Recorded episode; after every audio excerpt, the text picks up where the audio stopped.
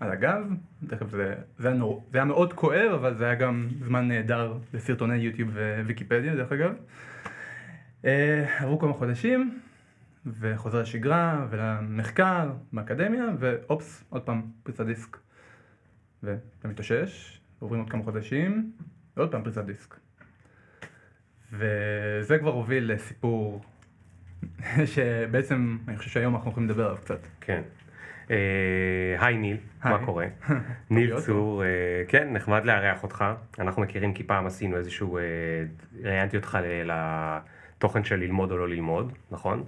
ואתה הצגת את זה שעכשיו עושה דוקטורט, ויש לו עדיין ראייה ביקורתית על האקדמיה.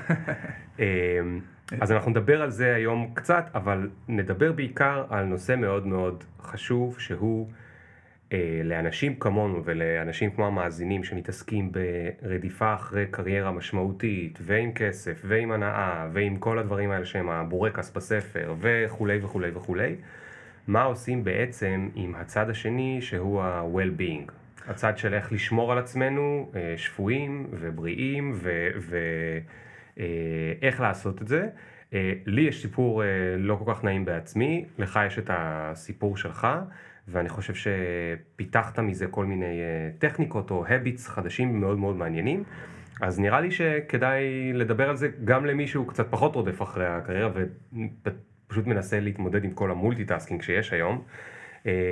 אז נדבר על כל זה ועוד אחרי המוזיקה.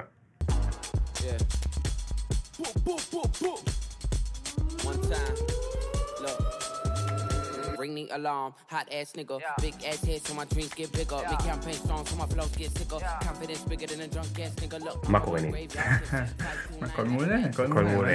אז לפני שנתחיל, אתה סיפרת לי שמפה אתה ממשיך לכנס על קשר בין כאוס למה בדיוק?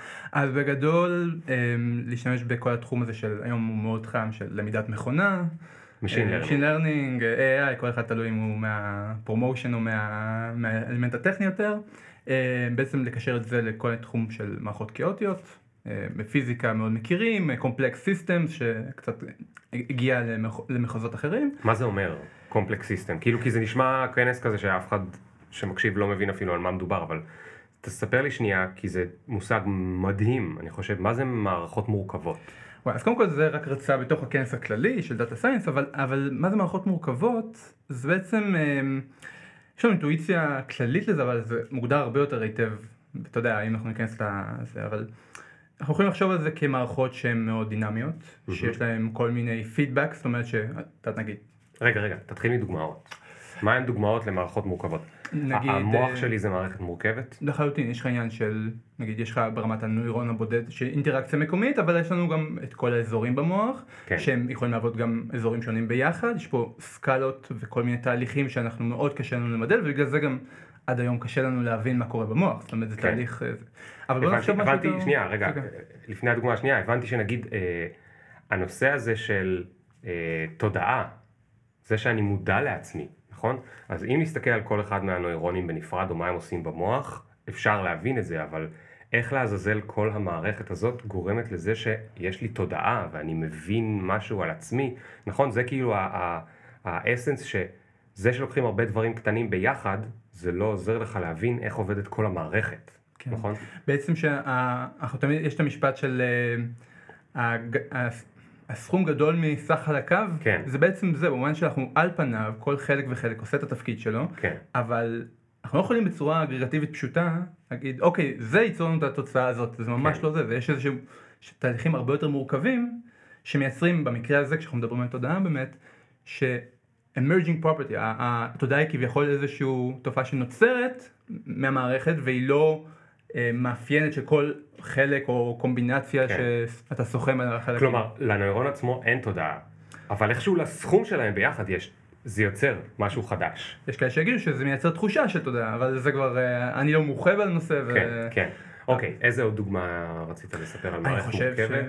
היום אנחנו כבר יודעים שחברה זה בעצם מערכת מורכבת. חברה, סוסייטי, לא קומפני. כן, סוסייטי במובן של, יש לנו את הרמה האנושית שלנו, את זאת אומרת, מי שאנחנו, אמרה פסיכולוגית, יש לנו את האינטראקציה המקומית, הלוקלית. מה זה אינטראקציה מקומית? החברים שלי, המשפחה שלי, לצורך העניין, מה שאנחנו עושים עכשיו פה זה זרמה לוקלית. ויש לנו את הדברים היותר גדולים, יש לנו אינפורמציה גלובלית, חדשות. יש לנו כל מיני, אפילו דברים שמה שנקרא פועלים עלינו, מוסדות כמו נגיד ממשלה, חברות מסחריות, מערכת החינוך, זאת אומרת יש פה כל מיני סקלות שאני ברמה האינדיבידואלית מושפע מהם ומשפיע עליהם, ובגלל זה המון פעמים אנחנו כחברה לא ברור לאיפה אנחנו הולכים, כי אנחנו לא יכולים לסחום על סך האנשים ולהגיד זה מה שהולך לקרות, זה החיזוי חברתי הוא מאוד מאוד קשה בגלל זה. זאת אומרת שמתוך הפרטים הבודדים בתוך מערכת מורכבת, אני עדיין לא יודע לחזות איך המערכת כמערכת גדולה תתנהג, נכון? אנחנו מקווים שאנחנו נוכל לחזות, אבל לא בשיטות שהיום. הבנתי. שבעצם מלהבין את הפרטים, את האנשים הבודדים, אני לא יכול לחזות שעכשיו יהיה מהפכה מרקסיסטית או משהו כזה. זה קצת יהיה כמו מזג אוויר, אתה יודע מה? נכון, מזג אוויר, שמת לב שזה תמיד חיזוי עד שבוע מראש, וכמה שזה יותר קדימה, אנחנו כנראה יותר נכון. טועים. אז יהיה קצת זה, כנראה החיזוי שלנו האפשרי הוא בסקלות של, יש איזה forecast horizon, יש לנו איזה תחום שמעבר אליו אנחנו כבר לא יכולים לחסות, כי פשוט המערכת כל כך כאוטית, כל כך מורכבת, ששום מודל שלנו פשוט לא יצליח לראות מעבר. כן. אז יהיה כמו נחוש בעצם. כן. אז תגיד, על מה הדוקטורט שלך בעצם? אז אני בדיוק מתעסק בזה. העניין של בואו ננסה לחזות מחאות חברתיות, ולא רק להסתכל לחזות מחאות חברתיות שזה משהו שלא עושים במדעי החברה באופן כללי, פחות מתעסקים בחיזוי, בואו ננסה לקחת את מה שאנחנו כן יודעים כבר, ממדעי הטבע, מפיזיקה, ולא רק להשליך אתה יודע, איזו אנלוגיה נחמדה וחמודה, אלא ממש את השיטות ומחשבה של איך מערכות מורכבות עוברות מהתנהגות אחת לשנייה בצורה מאוד מאוד מהירה, וזה מאוד דומה למקרה של מים, שאנחנו יודעים שמים במצב נוזל יכולים כפונקציה של הטמפרטורה שנשים אותם בהם לעבור למצב מוצק, ואפילו די מהיר. יש סרטונים מדהימים ביוטיוב שאתה תראה, אתה מוציא את המים מהפריזר, הם מתחת לטמפרטורה של האפס, אבל הם עדיין במצב נוזל, אתה נותן להם איזה מכה, בום, בבת אחת אתה נוצר לך קרח מול העיניים, זה אמיתי לחלוטין. ואם אנחנו חושבים על זה ברמה האנושית שלנו, תחשוב על 2011, בועזיזי בתוניסיה, איזה בחור סטריט ונדר כזה, הולך ושורף את עצמו כמחאה, ובבת אחת, יום אחרי זה מחאות בתוניסיה, שהובילו לנשיא שברח, אחר כך זה מתפשט למדינות אחרות, באביב הערבי, סוריה, תימן עד היום סובלות בעצם ממה שקרה אצלהן. אנחנו גם, אני חושב על זה, מה קרה פה בכמה חודשים אחרי, מחאת האוהלים, אז אנחנו אומרים, לא, מה הקשר? אבל נוצר איזשהו גל שאפילו אצלנו הפעיל את העניין הזה. אז ואף אחד לא ראה את זה. זאת אומרת, שוב, כולם היו מופתעים. זה בדיוק העניין של מערכת מורכבת. אז בעצם אני מניח שגם שוק ההון זה מערכת מורכבת, נכון? כי כל חברה בעצמה יש לה מניה, ואפשר להבין את ההיגיון למה המניה שלה עולה או יורדת, או אפשר להתווכח על זה לפחות לפי כל מיני מודלים שונים, אבל איך שוק ההון כולו נע כמו גל גדול שהוא דובי או שהוא שורי, מאוד מאוד קשה לנו לצפות. נכון. או מדדי מטבעות, או ואם תחשוב בדיוק על הימים שבהם היה את ההתרסקויות הכי גדולות, זה בדיוק המצב שבו כולנו בבת אחת, שוב אני פה מחליל ואני כמובן לא מומחה לתחום זה, אבל כולנו בבת אחת מתחילים למכור, כולנו בבת אחת בורחים כמה שמהר שאנחנו יכולים מהבורסה, וזה ראינו ב-29 וראינו ב-2008 וראינו ב-2000, זאת אומרת, היכולת שלנו לפעול ביחד, לא משנה שזה לטובתנו או לא לטובתנו, היכולת שלנו לפעול ביחד, להסתנכרן איכשהו, הוא משהו מאוד אינהרנטי למערכת מורכבת. כן, קצת כמו להקת ציפורים, להקת דגים שרואים אותם כזה רודפים אחד אחרי השני, נכון? לחלוטין. אנחנו כאילו התנהגנו ככה, זאת אומרת אתה יודע, אנחנו הולכים כל יום, שמת לב שאנחנו בפקקים בבקרים. זה לא קצת מוזר שכולנו יוצאים באותו שעה וחוזרים הביתה באותה שעה? זה גם סוג של סנכרון שאנחנו לא חושבים עליו ביום-יום, אבל זה לא מובן מאליו. אז בסדר, לנו יש עכשיו את ההסברים המאוד של אוקיי, יש שעה ויש עבודה ויש מאוד הסברים, אבל סינכרון זה מה שאנחנו עושים המון פעמים, אפילו באצטדיון כדורגל, כשאנחנו עושים גל, היכולת שלנו להסתנכרן היא קיימת. כפרטים. אבל לכמויות עצומות של אנשים, נכון? זה לא, אתה יכול להגיד פעם היינו חיים בשבט, אז שבט ידע להסתנכרן, בסדר, 12 איש, 40 איש, 80 איש. אני מכיר את משה ומכיר את זה. כן, אבל פה מדובר על סנכרון בין אנשים שאני לא מכיר, ואם כנראה שככל שהגלובליזציה מתפתחת, אז גם עם עמים שאני לא מכיר, ועם זהויות שאני לא מכיר, זהויות אתניות, ועם לאומים שאני לא מכיר, זה מדהים. אז בעצם מה שאתה אומר, אבל במקור לפני זה, אתה באת מתחום הפיזיקה או ממדעי החברה? גם וגם. אמרתי, אני... עוד לפני שככה, אתה יודע, הכרנו והכרתי בכלל את זה, אני גם לא יודע אם עשית את זה, זה היה, אתה יודע, לפני 8 שנים, לא יודע אם אז כבר התחלת את זה, אוקיי. אמרתי, אוקיי, מה מעניין אותי? אמרתי, פיזיקה זה מעניין אותי, גם השם שלי לאורך השנים תמיד, ניל ארמסטרונג, תמיד ישב לי בראש, אז כאילו, פיזיקה איכשהו תמיד התחבר לי, ויחסים בינלאומיים זה משהו שככה, בצבא נפל לי, כזה, אוקיי, בא לי, זה כיוון זה, ואמרתי, יאללה, גם וגם. נחליט בדרך, נחליט לאיפה הולכים. כן. אז טכנית עשיתי את שניהם לאורך הדרך. אז עשית תואר ראשון בשניהם ושני בשניהם? אז שני אין כזה דבר בשניהם. נכון. אז בעצם שם כבר התחלתי את העניין הזה של, אוקיי, את החיבור הזה, דרך פרופסורים שהכרתי שהתחילו כבר את הכיוון הזה, אז בעצם התחלתי להתעסק באוקיי, איך פיזיקה אנחנו יכולים להביא אותם לבעיות של מדעי החברה, ולתוך זה גם נכנס כל העניין שכשאתה מבין שאתה צריך לבנות מודלים, אתה צריך גם דאטה. ואז הדאטה, פתאום, אז יש לך עניין של אלגוריתמים, ואיך אתה ממדל את העניין הזה. אבל מה זה אומר להכניס את הפיזיקה למודל חברתי? כי אני יכול לדמיין שאתה מכניס מתמטיקה למודל חברתי. זה אני יכול לדמיין, אולי תעשה איזה מודל סטטיסטי, ותגיד בהסתברות כזאת, תפרוץ מהפכה, בהסתברות אחרת, לא, בלה, בלה, בלה. אבל מה קשור פיזיקה? כאילו מה, כוח המשיכה? באיזה רמה זה? אז דיברנו על העניין של המילה סינכרון. אז סינכרון של מערכות כאוטיות, זה ממש תחומים שנחקרים, זה ממש מושגים מאוד מאוד ספציפיים ומוגדרים. בפיזיקה? בפיזיקה ובכל התחום הזה שבאמת הוא שייך לפיזיקה. והשיטות מדידה ממש, או מה אנחנו מצפים לפני המעברי פאזה, לפני השינוי המהיר של המערכת, זה מה שאנחנו בעצם מנסים להביא לבעיה הזאת של... יכולות חברתיות, של ממש לחשוב איך אנחנו מודדים בצורה עקיפה, אם אתה רוצה את הטמפרטורה של המערכת, בלי שאנחנו מגדירים אותה אפילו בצורה מדויקת, או אנליטית, אנחנו עדיין מודדים את הסיפור הזה, כדי בעצם להגיד, באמת לזהות את אותה תופעה. כי כרגע זה איזשהו shot in the dark, במובן מסוים, אנחנו, אתה יודע, אנחנו קצת הכובן המשוגע כרגע. כן, כרגע כל אחד אומר, כל פרשן אומר את דעתו, וכל אחד חושב שהיא הולך לקרות משהו, שהולך לקרות משהו, הבורסה הולכת ליפול, או לא הולכת ליפול. וזה מין... דרך אגב, מה שיפה, שאנחנו כבר בדאטה שאנחנו מצליחים לעשות, אנחנו מצליחים לזהות את הסנכרון כשהוא כבר קורה. זאת אומרת, אני יכול להגיד לך עכשיו בדיוק, דרך הדאטה שלי, ואני לא ניכנס לפה, כנראה זה יגמור את השומעים שלנו, אבל אני יכול לזהות לך, למשל, מתי אותו נשיא בתוניסיה ברח, מתי יצאו לרחובות במצרים, אני יכול לזהות מתי הכריזו על בחירות בישראל, ומתי... לראות את 3 חודשים, איך התנהגנו. לזהות על פי מה, את מה אתה מודד? אנחנו בעצם מודדים במובן מסוים את כלל הפוקוס של אוכלוסייה מסוימת. אבל איך, על פי מה? זהו, זה כבר ממש להיכנס... רשתות חברתיות? אז לא, אז אנחנו ממש... מאיפה הדאטה מגיע? אז אנחנו עובדים עם דאטה של, כמה שזה הזוי, דרך ויקיפדיה. מה? כן, שמה הזוי לחלוטין. כי נכון. אבל אנחנו יכולים בעצם דרך, אתה יודע, ערך ויקיפדיה מסוים, אנחנו יכולים לדעת בשפה מסוימת, כמה אנשים נכנסו אליו למשל, ברמה השעתית.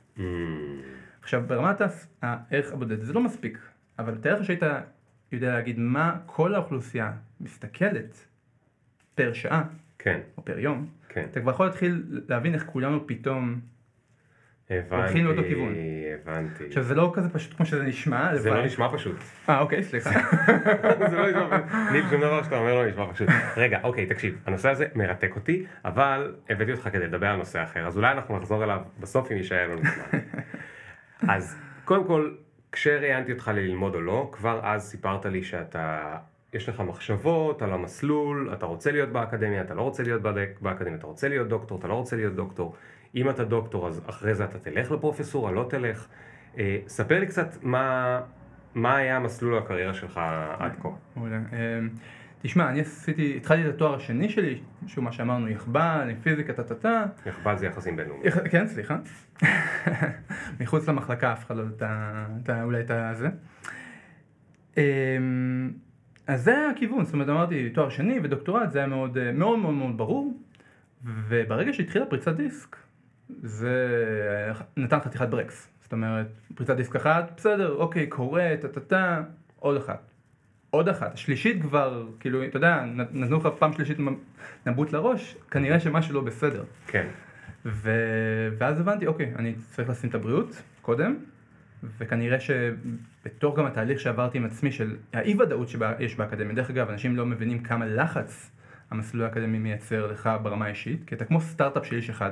אז תסביר רגע, תתן לי גישה לתוך העולם הזה. אתה צריך לפרסם. אתה צריך... לפרסם מה? מאמר. תדבר כאילו אנשים לא מכירים, כי אנשים לא כל כך מכירים. נכון, נכון. אתה ממש בתוך חי, בתוך זה. כן, כן. תחשבו שאתם צריכים כל הזמן לחדש, אתם צריכים כל הזמן לייצר משהו שיש לו, לפחות בקהילה שאתה מסתובב בו איזשהו value, שהvalue הוא בעצם, אוקיי, מצאתי משהו שאף אחד לא ראה, ולא רק שאני מצאתי את זה, אני צריך גם לגרום למישהו, שלא תלוי בי, שיפרסם את זה, כן, איפה הוא יפרסם את זה? בז'ורנל כזה או אחר, באיזשהו ירחון שכולם קוראים אותו. עכשיו, אתה גם צריך לקוות שזה יהיה... מה זה ירחון שכולם קוראים אותו? את, לאישה? Nature, Science. אוקיי. עכשיו, Nature Science זה, אתה יודע, מי שמפרסם שם, מפרסם שם קנה את עולמו. כן. אבל ברוב המקרים זה לא ככה. אז ירחון מקצועי בתחום שלך. לחלוטין. אוקיי. אגב, אצלך זה בתחום של פיזיקה או של מדעי החברה? אז אני החלטתי שאני מדבר באמת לקהילה של מדעי החברה, אבל דווקא התכנון שלנו, ששוב, אם הדבר הזה יעבוד, אז כן, אינטרדיסציפלינרי, במובן של גבוה, אני לא רוצה פה חסרי הפוטוספות או קפרו, אבל כן, כי אנחנו מרגישים שיש פה value שהוא מעבר לתחום הספציפי של פוליטיקה, כי סנכרון בין בני אדם הוא מהותי. כן, כן. אוקיי, אז צריך לפרסם מאמרים, ושהם יתפרסמו באיזה שהם מגזינים, ויש ועדות שמחליטות האם הם מתפרסמים או לא, נכון? ועל כל... כזה מאמר שאתה כותב, עוברים אני לא יודע כמה אנשים, והם בודקים כל מילה שאתה אמרת, כן. כי אם אתה לא, בניגוד לנגיד, אני יש לי בלוג, אני יכול לחרטט מה שבא לי. חלוטין. I have zero אנשים שבודקים את החרטות שלי, מישהו יכול לכתוב לי חרטטת, אבל אין לי את זה. ובוויינט כנראה שהעורך עובר על זה, אם בכלל, אם יש לו זמן, וב-Wired ששלחתי לשם 3 מגזינים עשו לי את המוות, אבל לך כנראה עושים עוד הרבה יותר את המוות על כל מאמר, נכון? אז צריך כל הזמן לפרסם. ומה קורה אם אתה לא מפרסם? אז כל העתיד שחלות בערפל, בגדול. קודם כל, הדוקטורט שלך בלי מאמרים לא יכול להתקיים. דבר ראשון, אתה לא מקבל דוקטורט, זה כביכול הכיוון שאתה הולך, אתה בכלל לא יכול לסיים. כן. זה דבר אחד. אבל גם אחר כך, זאת אומרת, אחר כך יש את כל התהליך באקדמיה של פוסט-דוקטורט ו... לקבל משרה, ואז במשרה יש לך את המרוץ לקבל קביעות, והכל פונקציה שמספיק אנשים השתכנעו שמה שכל מאמר שיצרת הוא מספיק שווה פרסום, ובמקום מספיק גבוה, כן. וחוץ מזה, בתוך זה אתה צריך כל מה שכולנו מכירים בעולם החדש, של נטוורקינג, ולעשות כל מיני פעולות של נגיד לארגן כנס כזה, ולעשות פעולה כזאת, ולהיות פה מנחה, וכל מיני פעולות שהם חלק מהעולם האקדמי. אז אתה לא תלוי באמת רק בעצמך. כן, האמת שמבחוץ זה נשמע לי די נפלא. זאת אומרת, תכף נדבר על הלחץ שזה עשה עליך, וכנראה על הרבה אקדמיים, ואני מכיר את זה מהבית. יש לי אבא שלי פרופסור אמריטוס. אני ראיתי אותו לאורך הילדות שלי, נמצא בלחצים האלה בלי סוף, וזה באמת, ופלוס זה גם, מכיוון שהשכר באקדמיה עד איזשהו מעמד הוא ממש חרה, אז אתה גם צריך לעשות עבודה מחוץ לאקדמיה, שזה בכלל זה, אבל... אתה גם שר הכספים של עצמך, אתה צריך כל הזמן לדאוג לכספים. בדיוק, אבל אני חושב שזה, כאילו, אתה מספר על מערכת שהיא די מעניינת, ואתה יודע, כשנפגשנו פעם שעברה, דיברנו על אקדמיה כמשהו שמכין אותך לשוק העבודה, אבל אם אני מדבר על האקדמיה כמקום שמייצר... נקרא לזה חוכמה, מייצר, מקדם את האנושות, מייצר מחקר, מייצר התקדמות. זה שאומרים, זה שנותנים לך להתקדם רק אם ייצרת עוד ערך, וארגנת כנסים, ועשית את כל הדברים האלה, זה דווקא נשמע לי מערכת די חיובית, אתה מבין? זאת אומרת, בן אדם צריך אשכרה לעזור לידע להתקדם, כדי שיתנו לו להתקדם בתפקיד. וואי, מעניין. א', זה ממש מרענן לחשוב על זה דווקא מהכיוון החיובי, כי אתה יודע, הרבה פעמים אתה לא רואה מתוך, אתה רואה את זה הרבה יותר את הקושי הרבה פעמים מתוך סיטואציות שאתה נמצא, ויש בזה משהו, ואנשים אומרים את זה, גם אנשים שנמצאים במערכת, אבל בסוף אני עושה את מה שאני רוצה, או מה שאני אוהב, שזה הרבה פעמים הקלף שגורם להם, אוקיי, למרות כל הקשיים הנוספים שקיימים, זה הכיוון. אז בעצם אתה יכול לבוא לשם כי אתה נורא אוהב לשקוע ולהסתקרן בפיזיקה ובמדעי החברה, אבל פתאום מצופה ממך גם להיות כותב נהדר וגם מארגן כנסים נהדר וגם איש נטוורקינג וגם... בעצם הדבר האחרון שהיינו חושבים על... אנחנו או אנשים שדברים על העולם החדש לא היו חושבים שבאקדמיה צריך איזה 4,000 כישורים כאלה. נכון, ואני חושב שזה גם משהו שהובן לו בשנים האחרונות. בארצות הברית הבינו את זה כבר לפני, אבל גם פה מבינים שזה חלק ממש מהמשחק האקדמי. כן. אנחנו לא מבינים את זה כמה זה חשוב היום. כאילו, רק עכשיו באמת מתחילים לשים לב לזה. אז הלחץ הזה בעצם הוא מה שגרם לך לפריצת דיסק. כי מה? כי עבדת או למדת 18 שעות ביום, או פשוט מנטלית? זה לא משנה באיזה סקאלה חשבתי, אם זה בעוד חודש, ואם בעוד שנה, ואם בעוד 4 שנים.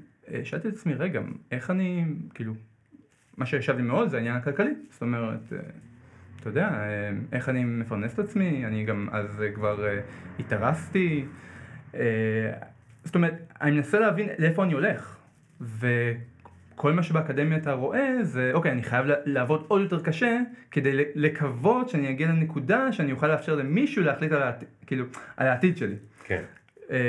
ושוב, זה קורה בסוף הדוקטורט, לאורך הדוקטורט, בכל הקריירה. והדבר הזה פשוט, אתה יודע, וזה גם חלחל, וגם תוך כדי קראתי המון על בכלל, וגם אתה נכנסת שם, אתה יודע, בקריאה, אז כזה, אז המון שאלות עלו, ומתוך ההזדהות של אני, דוקטורנט, המשכתי הלאה. כאילו, התקדמתי, והגוף פשוט אותת לי, תעצור. ופשוט לא הבנתי את זה. לא, באמת לא הבנתי, ורק בפעם השלישית, בבוקר שאחרי, שאמרתי, זה לא יכול להיות. הבנתי שצריך לעצור פה. אמרת את המילה זהות, תסביר רגע למה אתה מתכוון. אני חושב שכולנו, יש לנו איזושהי אינטואיציה לזה, אבל נגיד כשאני אומר, למשל יש אנשים שיגידו, אני דוקטורנט. בסדר? זה נגיד סוג של זהות, או אני אבא, לילדים, או אני חייל, אני סטודנט, אנחנו מכירים את זה, זאת אומרת אנחנו גם מחליפים זהויות לאורך החיים שלנו, ואנחנו מחזיקים כאן כמה זהויות, או מה שנקרא תפקידים בחיים שלנו, ואנחנו גם מאוד מזדהים עם זה, וזה עוזר לנו, וזה עוזר לחברה. למה? שוב, אני גם לא מומחה, אני בא מהרמה האישית שלי, אבל זה עוזר לאחרים להבין מי אנחנו, או איך להתייחס אלינו, אז זה עוזר לכל מי שמסביבנו שפוגש אותנו, וזה עוזר לנו, כי זה עשה לנו איזשהו קיצור דרך קוגניטיבי.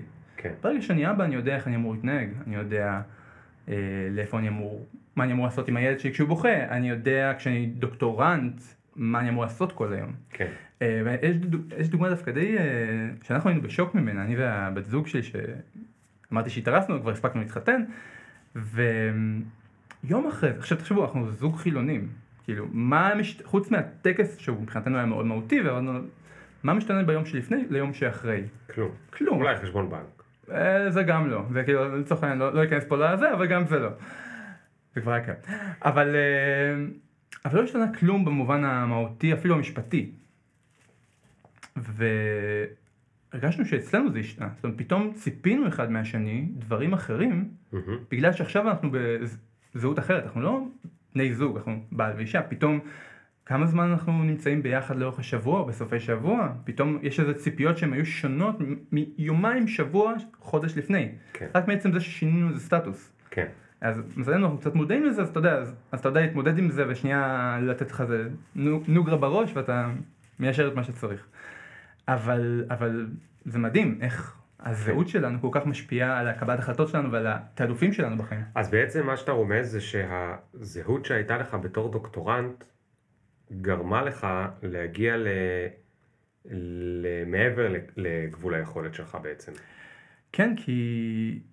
תחשוב שאם אני דוקטורנט, אני מחשיב את עצמי כדוקטורנט, ולא עושה דוקטורנט, ותכף נדבר על זה, אבל אני דוקטורנט, זה הזהות שלי. כלומר, זה מי שאני. אני ניל, אני דוקטורנט במסיבה. במסיבה, בדיוק מה שחשבתי על המסיבה, אני דוקטורנט. תראה לך שעכשיו אני מסתכל על איזשהו ממצאים, וזה לא עובד. איזה ממצאים? מסתכל על ממצאים כלשהו. הנה, עשיתי איזה ניתוח סטטיסטי, וזה לא עובד. בעבודה. בדוקטורנט, כן, במחקר. זה לא עובד. רגע, כל העתיד שלי לא בערפל, מה אני צריך לעשות עכשיו, כאילו מה זה אומר על עצמי שבעצם יש פה כישלון. זאת אומרת, עשית עוד פעם, אני מנסה לפשט את זה למי שפחות מכיר את זה, עשית החלטת שנגיד אתה עושה ניסוי, הניסוי הזה יוכיח איזושהי תזה שיש לך, עשית את הניסוי ויצאו תוצאות על הפנים, לא קרוב בכלל לתזה. נגיד אמרת, סתם אני ממציא, כן? כן, לא, כן, מנסה לדמיין מה באמת אתה חוקר שם. נגיד שאתה אומר, יש לי מודל סטטיסטי, נקרא לו משה, ואני מפעיל את המודל הסטטיסטי הזה, ועכשיו על ויקיפדיה, ואם אני אפעיל את המודל סטטיסטי משה על ויקיפדיה, אני אדע להגיד בסבירות מאוד גבוהה שבמצרים התחילה המהפכה. ועכשיו אני מפעיל את המודל הסטטיסטי על ויקיפדיה, ואני מקבל תוצאות שהן על הפנים. לא הייתי יכול לדעת לא שהמהפכה, ולא במצרים, ולא שום דבר. כן. ואתה אומר, אני סתם עשיתי ניסוי, אבל בעצם, מה אתה אומר, אני מתחיל להריץ בראש את המשמעויות של הניסוי הזה. כן. זאת אומרת, תראה, אני בעבודה כל היום עושה דברים ונכשל, אבל אני יודע שזה שנכשלתי במשהו, זה לא מה שיפטרו אותי. מה עבר אצלך בראש? אז זה בדיוק העניין, זה גם אם אנחנו רוצים וגם אם לא, כשאתה כל כך מחובר רגישית למה שאתה עושה, בעצם הזהות שלי זה העשייה שלי לצורך העניין, של אני דאטה סיינטיסט, אני דוקטורנט, כישלונות הם יותר מרק כישלונות, הם לא בהכרח רק אלמנט ללמידה, אלא אלמנט שאומר משהו על היכולת שלי, על מי שאני, על העתיד שלי ואיפה אני הולך, ויותר מזה, מה קורה אם עכשיו, הנה, היה את הפריצת דיסק, עצרתי, יצאתי שנייה מהסיפור הזה, יש וקום, פתאום הזהות שלי שמחוברת לעשייה שלי נעלמת. כמה זמן היית בבית? אז הייתי אומר שמשהו כמו 8 חודשים, שבהם הלכתי לחפש עבודה, והיה לי גם שם דברים מזוהים לחלוטין. רגע, ב8 חודשים האלה החלטת שאתה זהו, שאתה מפסיק עם הלימודים? אני חשבתי שלעולם לא יראה את האקדמיה יותר. זאת אומרת, אתה כל כך התעצבנת עליה שהחלטת עליה? כאילו מה... פשוט אמרתי, אוקיי, האקדמיה כנראה מייצרת לי איזשהו קושי רגשי מאוד מאוד מאוד גדול, כאילו כל הדבר הזה של האי-ודאות בדרך והזה, מייצר, ואוקיי, אז בואו לא נעשה את הכיוון הזה, מה אני יודע לעשות? התעסקתי ב2-3 האחרונים אלגוריתמים, משין לרנינג, בואו, זה תחום חם עכשיו, בואו נהיה... חם מאוד. בואו נהיה עכשיו גמישים כזה, נלך על הקטע הזה. והתחלתי רעיונות, עכשיו אף אחד לא הכשיר אותי, למדתי לבד את הדברים, אז כמובן יש איזשהו תהליך למידה ארוך שאתה צריך לעבור, ולא יודע אם מישהו מכם עשה פעם את הדברים האלה, אבל זה תהליך שיכול לקחת חודש עם מבחני בית של שעות, וכמובן... איזה תהליך? של תהליך של להתקבל לחברה כזה. טוב, כן, הרבה אנשים מכירים את זה. כן, מכירים את זה. אבל יכול להיות שבגלל שזה בתחום מאוד מסובך, אז כאילו יש עוד יותר. כן, שזה הגיוני ובסדר ולגיטימי. אבל הדברים שקורים בדרך, אתה יודע, גם מזה הייתי צריך כל הזמן לקום, כי קודם כל יש וקום, בעצם זה שאני יושב בבית, ואנשים הולכים לעבודה, בת זוג הולכת לעבודה, ואתה צריך בינתיים, כמובן, עשיתי עוד דברים באותו זמן, אבל זה עדיין וקום. וזה וקום, אז זה וקום אחד במה שקורה, וזה וקום, אם אני מבין אותך נכון, בזהות. כלומר, עכשיו אני החלטתי שאני כבר לא דוקטורנט, אז מי אני? בדיוק. מי אני? כאילו, כן. אז אתה אומר, טוב, אז אני דאטה סיינטיסט. אוקיי, נכון, זה מי שאני, ועכשיו אני צריך למכור את הזהות הזאת למישהו שירצה לקנות אותה. כן. בעצם זה התהליך. כן. אז אתה יודע, אז עוברים חודשים, ואני מגיע לחברה רוצה אותי וממש נחמדים וכולי, אבל התקבלתי, ועוברים שבוע, שבועיים, ואני רואה שלא שולחים לי חוזה, ואני מבין שאין להם כסף בעצם, שהם גייסו אותי ואין להם כסף פתאום. פאק. ממשיכים הלאה, נכון? כאילו, עכשיו עוד פעם יש לך את העליות והירידות האלה של, אוקיי, אז מי אני? בסדר, עובר חודש, עובר חודשיים. מתקבל לחברה, סטארט-אפ, מה זה פיצוץ?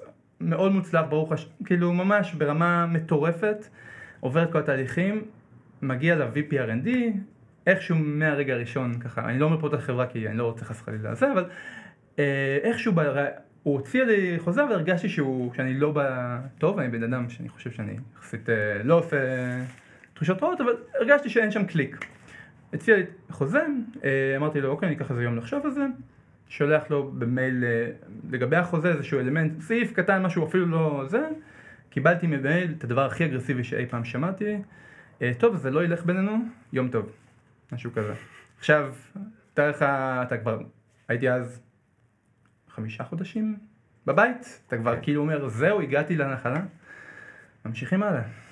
קשה, זה חתיכת ליפול, תחשוב, כל יום אתה אומר, אני מספיק טוב, אני לא מספיק טוב, אני כן יכול לעשות את זה, אני לא יכול לעשות את זה. כי זה כל התחום הזה שמצד אחד אני גמיש, ואני עושה, הנה, אני האיש העולם החדש, אני מחליף עבודות, אני יודע, אבל זה החלק הקשה בתהליך הזה. זה ה-L well-being, השינה שלך נדפקת, אתה במקלחת, הרגע השקט שלך פתאום לא כל כך שקט. כן. ואני ממשיך לחברה הבאה, גם עובר עוד איזה חודש, או תהליך וזה, שנייה לפני הרעיון האחרון, רוכשים, חברה איזה קורפורט, רוכשים חלק מהם בארצות הברית, עוצרים גיוסים. אומרים, תשמע, אנחנו מאוד נשמח, אבל אנחנו לא יכולים לגייס אותך כרגע. אז אוקיי, מה קורה פה? ובתוך התהליך הזה, פתאום גם התחלתי לחזור, נזכרתי אוקיי, רגע, היה לי את המחקר, ואפילו נתתי הרצאה פה באיזה גוף, על המחקר שלי, שהתעניינו, וזה פתאום ככה הקפיץ לי, רגע, יש דברים שאני גם אוהב, אבל איך אני צריך לעשות את זה בצורה שלא גומרת אותי? ואני החלטתי שאני הולך לעשות דוקטורט אחרת. חזרתי לדוקטורט. אוקיי, אז החלטת שאתה לא רוצה להיות דאטה סיינטיסט, אתה רוצה להיות חוזר להיות דוקטורט. זה גם מדויק. אז מה התשובה? אז התשובה שאמרתי, אני הולך, אוקיי, יש העולם החדש, אני הולך לעשות גם וגם, אני הולך לפזר את הסיכונים שלי. אז החלטתי, אני קודם כל חוזר לדוקטורט, זה עכשיו הכיוון הראשוני, ובמקביל יחפש לעבוד, כן, דאטה סיינטיסט, איפשהו. משרה חלקית. משרה חלקית, שזה דרך אגב, לא רוצים את זה. באופן כללי עדיין החברות מחפשות מישהו שהוא במשרה מלאה. נכון. כי זה אינטרס של המעסיק וזה בסדר ו... ואגב, מה עם האקדמיה, עם העדיפה שאתה תעבוד או שלא? כמובן שהיא רוצה אותך גם במשרה מלאה. כן. כי כל אחד רוצה אותך, לא רוצה להגיד מילים שאני אתחרט עליהם, אבל כל אחד רוצה אותך שם. כן. דרך אגב, הדברים האלה מאוד מתחברים, כן? מחקר שמשתמשים בו בטכניקות ואלגוריתמים יכול מאוד ליהנות מהעובדה שיש לך רגל בתעשייה, ויש גם פרופסורים שזה מה שהם עושים, אז נכון. זה לא נדיר, אבל מישהו שהוא יחסית בחלק ההתחלתי, פחות. אז חזרתי לדוקטורט, ואיך הפלא ופלא, איזו חברה שיצרתי את הקשר לאורך, פתאום אמרה לי, תשמע, יש לנו איזה פרויקט, בוא תתחיל לעבוד אצלנו. והתחלתי לעבוד אצלם, דווקא בזרימה של הדברים זה קרה. אממה, עברו כמה חודשים, איתי מתקדם עם המחקר, מתקדם עם החברה, עובד שם, ואז אומרים, טוב, תשמע, הפרויקט נתקע פה, יש איזה משהו ביזנס פרובלם, פתאום, עוד פעם, אין את הרגל הזאת, הפיזור סיכונים הזה, האלמנט הזה של החברה, עוד פעם לא קיים שם, ועוד פעם אני חוזר לעולם הזה של לחפש עבודה, לחפש עוד פעם ה-HR'ים שמדברים איתך ואתה כאילו, וגומר אותך, והמבחני בית שמעיפים אותך, ונרגל שמתבזבזות, ואתה כאילו, במקום לעשות את הדברים, אתה עובד עוד פעם למכור את עצמך. כן. ומה ששמתי לב, שחטאתי בדיוק במה שהיה לי עם הדוקטורט. בדוקטורט שחזרתי, אני אמרתי, אני לא דוקטורנט יותר. אני עושה דוקטורט, אבל זה רק עוד אחד מהאלמנטים שאני עושה. זה, אתה יודע, רוב המאזינים הם לא באקדמיה, או אין להם שום שאיפה להתקדם באקדמיה, אבל המילים שלך מאוד רלוונטיות להרבה אנשים שמנסים או לעשות 2 דברים במקביל, או לעשות 15 דברים במקביל. הם גם נתקלים בקשיים של רוצים אותם מכל הכיוונים ב-100% לפעמים, והם צריכים לחנך את הצד השני שכאילו אין 100%, כי לי זה לא מתאים, ואפילו אתם יכולים ליהנות כל אחד מכמה הדברים האלה. ואני חושב שזה היה מאוד יפה המשפט האחרון, אמרת, אני לא דוקטורנט, אני עושה דוקטורנט, כמו שאני עושה עוד דברים. אוקיי. וכשהיה לי עכשיו את החזרה הזאת, לפני כמה חודשים, שעוד פעם העניין הזה של אני צריך לחפש עבודה בתחום, ושוב, זה מאוד קשה, משרה חלקית זה לא משהו אני צריך לבנות סולם פה בהקשר הזה. כן, נכון. עוד פעם הבנתי שאני מגדיר את עצמי כדאטה סיינטיסט, משין לרנינג, וכל כישלון תוקע אותי עוד יותר, ועוד פעם יש לי את הוואקום הזה, ואני לא מצליח, כאילו, זאת אומרת, אני מקבל איזשהו פידבק, אני לא מצליח ללמוד מהפידבק הזה, כי אני כל כך תקוע, אני דאטה סיינטיסט, ואם אני נכשל, אז אני כנראה לא מספיק טוב, אני גרוע, כל הדברים שבוחשים שם ועולים, וזה באמת מה שחיבר לי פה את כל התהליך, ואפשר בסוף גם אולי לנסות למצוא מה הדבר הטוב שיצא מהסיפור הזה, אבל זה פיל את הסימונים האחרונים של, אוקיי, אז יש לנו פה בעיה בעולם החדש, שקיבלנו את זה כנראה מההורים שלנו, שהזהות שלנו היא מבוססת העשייה שלנו, התפקיד שלנו. קיבלנו את זה כנראה משם, כי פעם, מי אתה? אני עורך דין, ואני רופא. כן. ודרך כלל לפני 300 שנה זה לא היה ככה, זה היה, אני יוחנן מגוש חלב, אני יצחק בן יעקב, קיצור הבנת את ה... סליחה. ואולי הגיע הזמן שאנחנו נכניס כאילו לתוך העניין הזה של העולם החדש, נחליף תקליט, קסטה, תבחר את ה... בדיוק, ואולי נגדיר את עצמנו בצורה אחרת שהיא לא תלוית עשייה ולא תייצר לנו את הוואקומים האלה ואת הקושי למידה. כי ברגע שאתה יכול ללמוד, לא, בלי האלמנט הרגישי הזה, אתה יותר סיכוי שתוכל להתמודד עם העולם הזה, שהוא כל הזמן דינמי, הוא כל הזמן משתנה, בזה שאתה מייצר זה משהו שהוא די קבוע באופן פנימי, ואני יודע שזה נשמע מה זה היפי כרגע ואקדמאי רצח.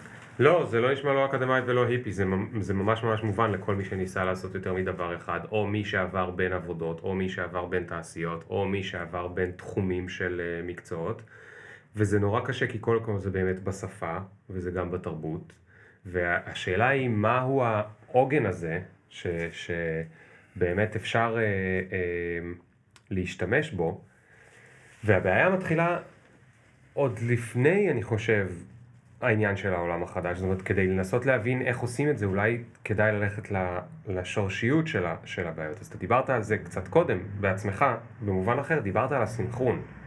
בעולמות של הסינכרון, אני לא מבין בהם שום דבר מדעית, אבל מאותם עולמות של סוסייטי, יש גם הרי עניינים של היררכיה. אנשים צריכים היררכיה. נרצה או לא נרצה בזה, עדיין, או לפחות עד שתהיה מהפכה מאוד גדולה תודעתית, אנשים צריכים היררכיה, הם צריכים לדעת איפה הם נמצאים בהיררכיה, והם מחפשים את הסיגנלים, את האיתותים, איך אני ידע אם מישהו מעליי בהיררכיה, במקום שלי בהיררכיה, מתחתיי בהיררכיה, איך הוא ידע לעשות את הדברים האלה. עכשיו, לאיזושהי תקופת זמן מאוד מאוד קצרה בהיסטוריה, שזה היה איזה 100 שנה, הכל הסתדר. אתה עורך דין, סימן שאתה למדת במקום מאוד מכובד, סימן שהצלחת להתקבל, סימן שאתה חכם.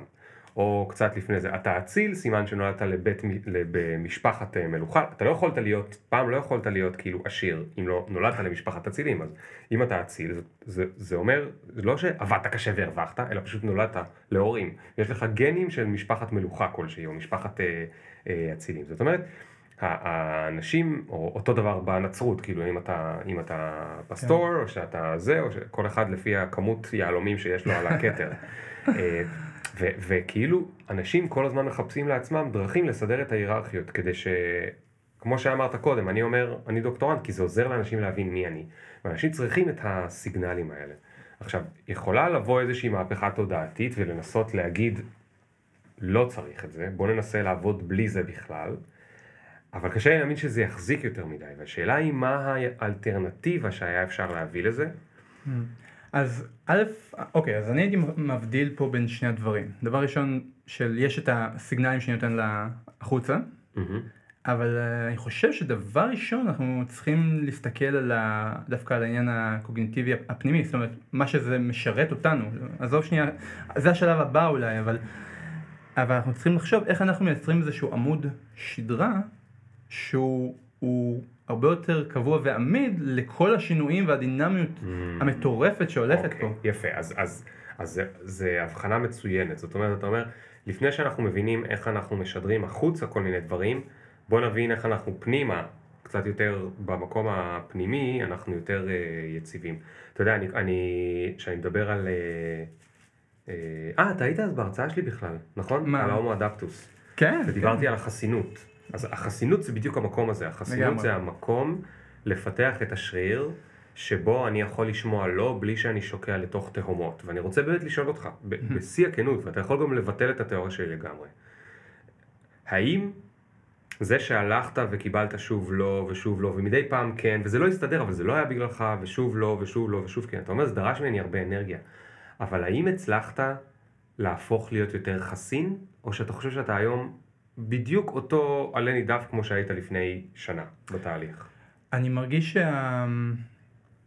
שאם, אוקיי, אז אני חושב שעל פניו לא, במובן של לא נעשית יותר חסין מעצם זה שקיבלתי את הלא כל פעם. אני מרגיש שזה לא תרם לי, זאת אומרת, כי מה שזה היה מייצר, זה היה כל הזמן מייצר את הרולר קוסטר, זה עליות, ירידות, כיסים ולואוז של הלואוז. כן. מה שזה עודד אותי, וזה בדיוק מה שאני חושב שהוא אולי העבודה שנדרשת, זה אמרתי, אוקיי, יש פה איזושהי בעיה שהיא גם אפילו לא קשורה למה שאני מנסה לעשות פה, אני מנסה לקבל עבודה, או אני מנסה להתקדם במחקר, יש פה בעיה שהיא משהו פה אצלי. כן. קודם כל יש פה איזה משהו שהצורה שאני מגיב לפידבק הזה, שמונע ממני ללמוד, או לשפר, או לשפר את המסר. אוקיי. זה איזושהי שכבה רגשית, עוד לפני שאני מבין לוגית מה קרה פה. בדיוק, או שנגיד... שאתה יודע, תמיד אני הייתי הולך לרעיונות, והייתי מרגיש שמרגישים שאני לא מספיק יודע, או שאין מספיק ניסיון, ואני כאילו אומר, אבל למה? אני כאילו רואה אנשים בדיוק כמוני, שרק פשוט הם נשארו בקיבוע שלהם. סטודנט לפיזיקה שהולך לעשות אלגוריתמים, בלי האלמנטים ההזויים שאני עושה, וזה היה מסתדר להם נהדר, ואני כאילו אומר, מה שונה? ואני פשוט, כל עוד היה את האלמנט הרגשי הזה, לא הצלחתי לטייב את המסר, לא הצלחתי ללמוד מהפידבק שאני מקבל כל הזמן, כי היה פה משהו רגשי ראשוני. מצאת איך לטפל בזה? אז זהו, לאורך השנים פשוט יצרתי כל מיני שיטות שכמובן הן נכונות עבורי, אבל גם הן לא רק שלי, ואני חושב שזה גם, אני חושב שזה הסיבה שרציתי לבוא לפה, כי אני חושב שזהות זה הרבה יותר גמיש ממה שאנחנו מבינים בכלל. מה יותר גמיש? זהות. הזהות שלנו, אנחנו מסוגלים תכלס עם קצת תרגול וקצת להקפיד על זה, אנחנו יכולים באמת לשחק עם זה ולנהל את זה כמו שאנחנו מנהלים את הלוז שלנו. מדהים, ספר לי עוד. אז אוקיי, אז דיברנו קצת על המילים שאני מתאר את עצמי, נכון? של אני דוקטורט, לעומת עושה דוקטורט. אז באמת אנחנו, יש קודם כל את העניין הזה של המילים שאנחנו משתמשים, עוזרים לנו גם, או עוזרות, סליחה, מקבלות אצלנו את מי שאנחנו. אז דבר ראשון מתוך המודעות, של אוקיי, יש לי זהות מסוימת שאני מרגיש שאני project manager או whatever, כאילו מעצם המילים שאני משתמש או הצורה שאני מתאר את עצמי, זה כבר מקבע אצלי משהו ואני צריך להיות מודע לזה. זה דבר ראשון הכי בסיסי וכביכול, אוקיי, לא חידשת פה כלום. יש שיטות מאוד בסיסיות של שחרור זהויות. למשל, אז מיינדפולנס עוזר לנו להשתחרר, אבל אפשר גם לכוון את זה לכיוון של להתמקד בזהות המדוברת ולנסות דרך זה ממש לשחרר. יש שיטות אחרות שממש מיועדות לזה, סדונה למשל, ששיטה שאני למדתי תוך כדי. סדונה. זה שיטה שבדיוק עוסקת בלשחרר כל מיני רגשות ומחשבות ורצונות. אבל איך? באמצעות מה? אז כמה שנשמע הזוי, זה פשוט איזשהו ריטואל שאתה שואל את עצמך שאלות, שבסוף זה מאפשר לך איפשהו להגיע לה ולשחרר את הפעולות את הזהות הזאת, את המחשבות. אבל איך אתה עושה את זה? מה, אתה שוכב עיניים עצומות? כאילו, תתאר לי את זה. זה, מבחינתי, זה לשבת בחדר, אפילו לכתוב לעצמי את הדבר שמטריע אותי. נייר ועט. נייר ועט, ואז אני כאילו, יש את הסט שאלות האלה שאני כבר, שוב, אני גם עשיתי איזשהו סדנה בהקשר הזה, שלמדתי קצת יותר, שממש עוזרת לי, ומה שמדהים זה שאתה עושה את הפעולה הזאת, פתאום אתה מרגיש איזשהו ענן של כלילות שנכנס לתוכך, ואתה אומר, וואו. איזה שאלות למשל? זה סט שאלות שאתה שואל את עצמך, האם אני, זה קצת מוביל למתי, והאם אני מסכים לשחרר את הדבר, זה נשמע הזוי לחלוטין, אני חושב בלי... כן, אבל אני מאמין לך לגמרי, אז אתה, תן לי איזה דוגמה. נגיד, באמת, אתה מתרכז בסיפור הזה, ווואי, נשמע, אני חושב, מי שמקשיב עכשיו אומר מה הוא מדבר. לא, אתה, היו לפניך הזויים יותר, אל תדאג. אוקיי. יש, זה נגיד שיטה מאוד בסיסית של אתה נגיד חושב על לא יודע, רצון למשהו, או בוא נחשב על הזהות הזאת ספציפית, אז שואל את עצמך, האם אני יכול לשחרר את הזהות הזאת? רגע, אני חייב שהדוגמה תהיה ספציפית, שהיא תהיה ספציפית. נגיד שאני אומר, הזהות שלי היא שאני מנהל מוצר. אוקיי? אני לא אומר אני עוסק בניהול מוצר, אני אומר אני מנהל מוצר, אוקיי? יופי, ואז מה אני שואל את עצמי? האם אני, וואי, בחיים שלי לא חושב שאני אדבר על זה ברדיו, זה מאוד אינטימי. אבל שכנעת אותי לדבר על זה, אז החלטת צריך לדבר על זה. וואו, אין, הראיתי לעצמי ברגל. אז האם אני יכול לשחרר את הזהות שלי של... מנהל מוצר. מנהל מוצר. מה זאת אומרת לשחרר? אתה פשוט, קודם כל, זו שאלה שאתה לא באמת עונה לה, האוטומט שלך היא כן. מה זאת אומרת? אתה מכין את המוח שלך, זה האסוציאציה שאתה מכין את המוח שלך להגיד כן לשאלות הבאות. הבנתי. אז האם אני יכול לשחרר את הזהות שלי כמנהל מוצר? כן. למה אני עונה כן? זה האוטומט שלי. אז אני לא אפילו נכנס ל... זה התשובה. כן, זה התשובה. כן, ברור, אני יותר מזה, אני לא רק זה. מעולה. ואז אתה שואל את השאלה הבאה, של האם אני מסכים לשחרר את הזהות שלי כמנהל מוצר? אימא'לה, לא, כי מה אני... בדיוק, זה הבעיה. אתה צריך להגיע, כשמתמקדים בסיפור הזה, ואחרי שכבר עשינו, הכנו איזושהי פעולה מוחית של אסוציאציה של כן, כמו של אל תחשוב על אדום, ואז תחשוב על אדום, אז אתה מסוגל להתמקד בזהות הזאת, בכאב שזה מייצר, בדיוק ברגעי המשבר אתה הכי מרגיש את הסיפור הזה, ושם אתה יכול לעשות ממש החלטה של האם אני משחרר את זה. נגיד, בוא נגיד שאתה אומר כן, כי אתה מרגיש, אני מסכים לשחרר את זה, ואז אתה עובר לשאלה הבאה, שזה מתי אני הולך לשחרר את הזהות הזאת. זה כבר עוד יותר מלחיץ. זה עוד יותר מלחיץ, ואתה צריך, בעצם התשובה הנכונה היא, שבהנחה שאתה מצליח, זה עכשיו. שוב, זה מאוד מוחי ומאוד הזוי, ואני יודע, לא דווקא, זה נשמע לי מאוד מאוד, אני מאוד מתחבר למשחק מחשבה הזה, ואני אגיד לך מאיזה כיוון, כיוון אחר שאולי הוא בעצם מחובר. שים לב ליציבה שלי עכשיו, היא לא טובה, נכון? אני יושב ככה מקופף, וזה, נכון? עכשיו עשית לי... הנה, כי לא תפסתי את עצמי, אבל דיברתי איתך על זה רגע, ואתה התיישרת, כי דיברתי על הישיבה. עכשיו, לפעמים באמצע היום, אני פתאום רגע מתיישר, אבל זה לא כי כואב לי, אלא זה כי תרגלתי הרבה זמן, נגיד בגרינברג, בשיטת גרינברג, להיות מודע ליציבה שלי. זאת אומרת, אני יכול להיות לא מודע ליציבה שלי, ואז לתרגל הרבה פעמים רגע שבו עכשיו מישהו עוזר לי לשים לב לכתפיים, לשים לב לידיים, לשים לב, להגיד לי, שים לב איך אתה יושב, ואם אתה רוצה תתיישר, אם לא אז לא, אבל אם בא לך להתיישר כי אתה חושב שזה יותר בריא, אז תתיישר. נגיד שאני מתיישר, נגיד שאני עושה איזה 20 פעם. מה קורה בסופו של דבר? גם מחוץ לטיפול שקרה בחדר סגור עם מטפלת, במשך היום פתאום אני שם לב לאיך שאני יושב ואני מתקן. זה קורה לי הרבה יותר מאשר לפני שעשיתי את התרגול הזה. אז במובן הזה אני ראיתי, ועכשיו נגיד עשיתי 30 יום, איזה סדרה כזאת של 30 יום לעשות יוגה, כל בוקר 20 דקות. והצלחתי להתמיד, כי זה היה רק 20 דקות. זה הייתי מצליח. ויש שם עניין שהיא מדברת על לשים את הכתפיים אחורה. ועכשיו מה אני שם לב? אני כבר כמה שבועות, באמצע היום, שם לב שהכתפיים שלי תקועות קדימה, ואני פשוט לוקח אותם אחורה.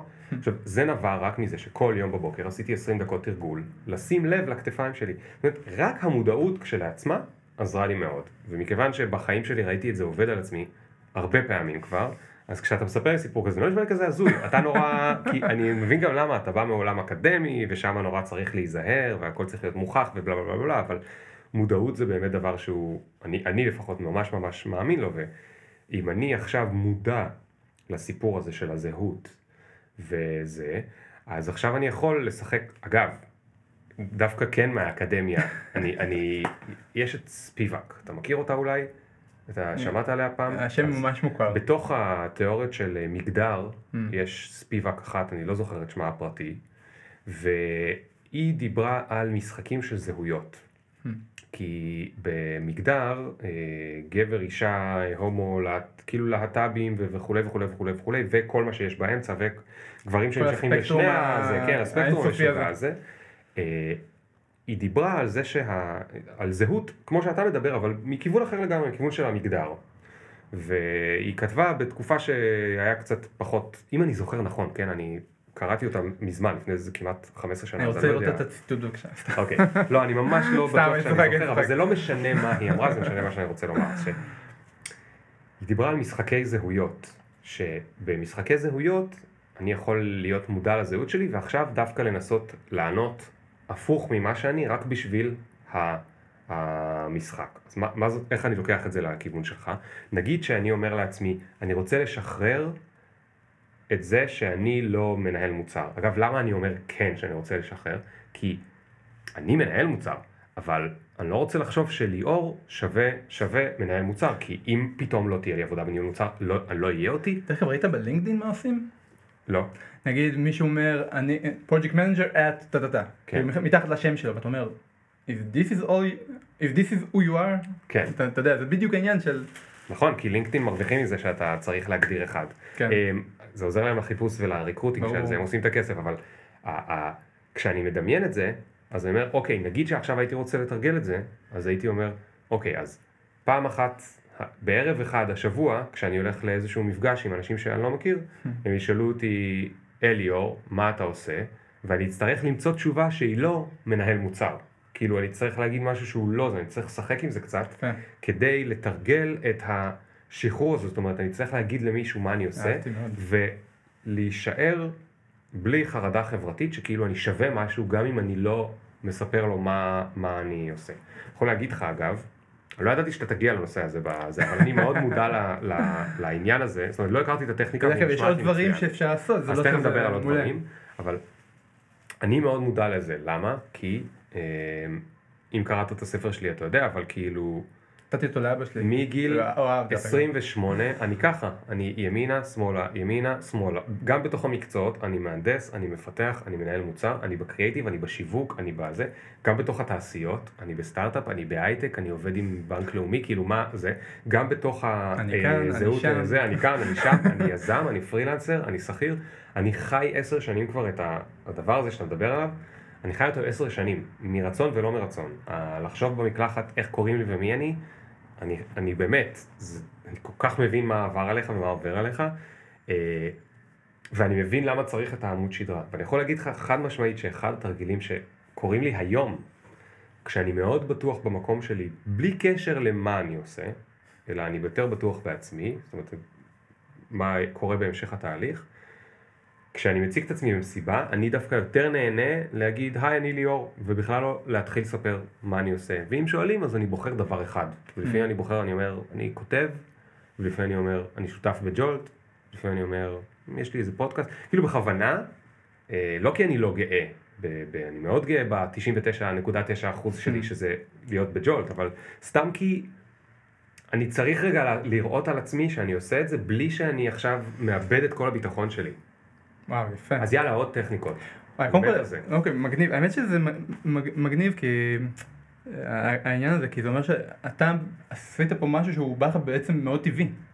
לא. לי זה נשמע שהצלחת... 10 שנים, אחי. אבל זה נשמע שהגעת לזה לבד. וטיפולים בדרך. אני לא יודע. כאילו, בלי ששמת לב, לא משנה שאתה קורא זה אחרת וזה, אבל זה נשמע שמאוד הגעת לשם. כן, אבל אתה מבין למה? כי בגלל האינטרדיסציפלינריות, כי בגלל שפעם קראתי את ספיבק, יכול להיות שעלה לי הרעיון, במקום לעשות את זה בזהות המגדרית, בזהות המקצועית. אתה מבין, הדברים התערבבו בראש. אוקיי, איזה עוד טכניקות? אז אני גם, לפני שחזרתי לדוקטורט, תחשבו, אחרי 8 חודשים של כאילו למטה למעלה, כתבתי את עצמי חוזה דוקטורט. ואני, האמת שהבאתי אותו כדי להקריא אולי כמה שורות. זה נחמד.